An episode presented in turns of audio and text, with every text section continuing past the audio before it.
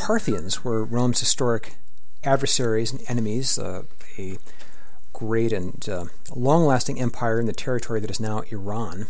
And they inflicted many great defeats on the Romans and sort of haunted the Roman imagination uh, over the long haul. In the, the, there's a famous one, Crassus loses a couple of legions uh, to the Parthians in the 50s BC, and um, in the centuries later, in the third century AD, uh, things were so bad for the Romans that the Parthians actually captured a Roman emperor, uh, Valerian, and th- he wasn't even able to be ransomed, or they just sort of abandoned him to his fate.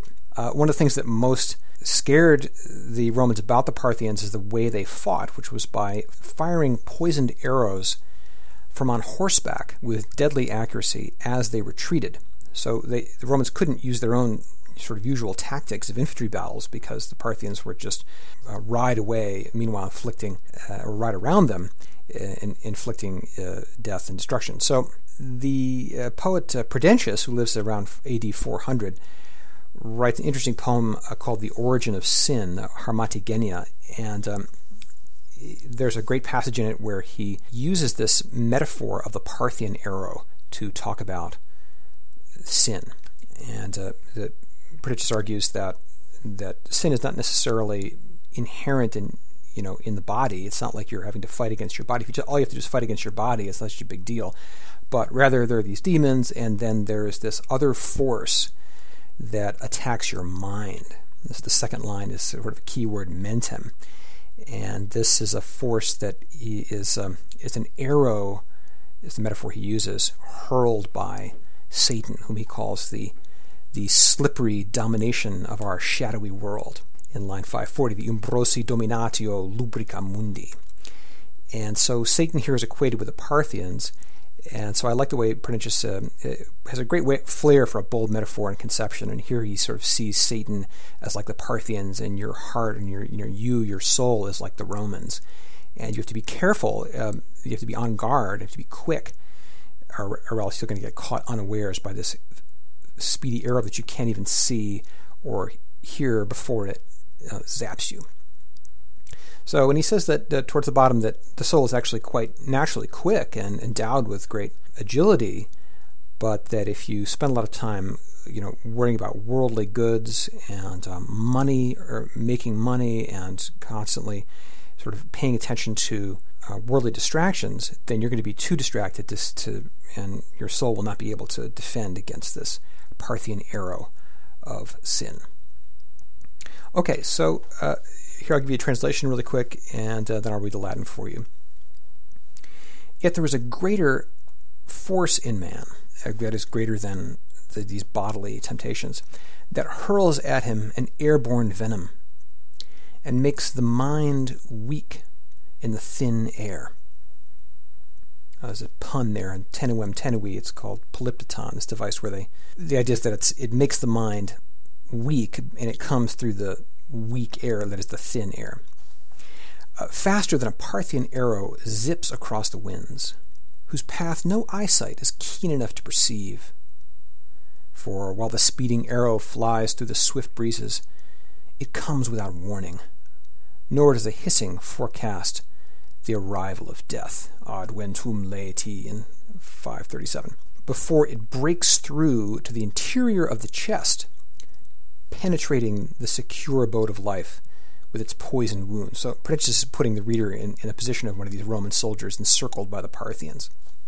But even more winged and poisoned than that is the arrow hurled by the slippery despot of our shadowy world eluding our eyes with its flight, as it pierces the inmost heart with the speedy flight of its flying shaft.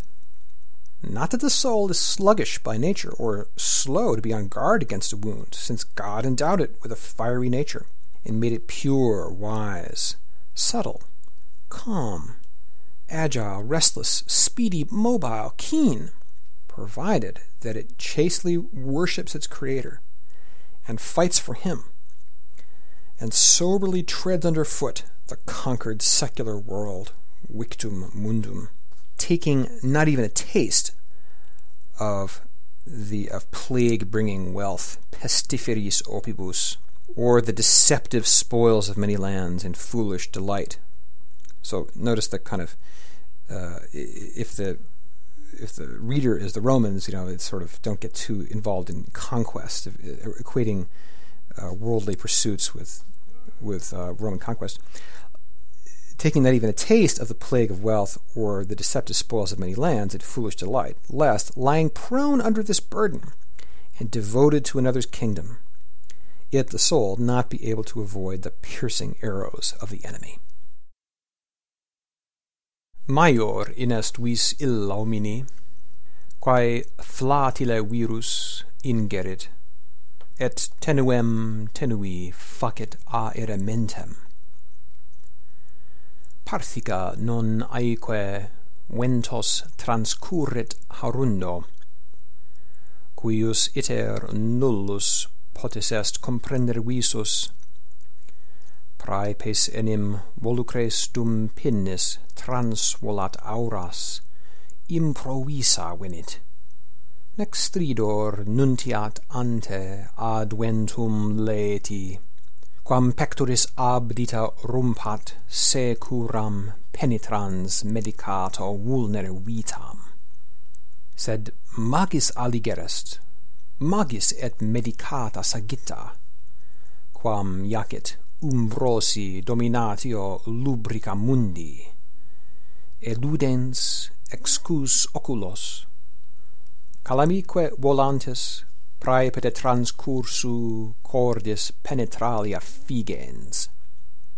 Nec segdis natura anima est, aut tarda cavendi vulneris, ignitum quoniam Deus indidit olli, ingenium purum, sapiens, subtile serenum, mobile solicitum, velox, agitabile cutum, factorem modo casta suum veneretur et ipsi militat ac victum proculcet sobria mundum nil de pestifidis opibus aut falsificatis terrarum spoliis stulto blectamine libans ne sub fasce jacens alienet dedit regno non queat argutas hostis vitare sagitas.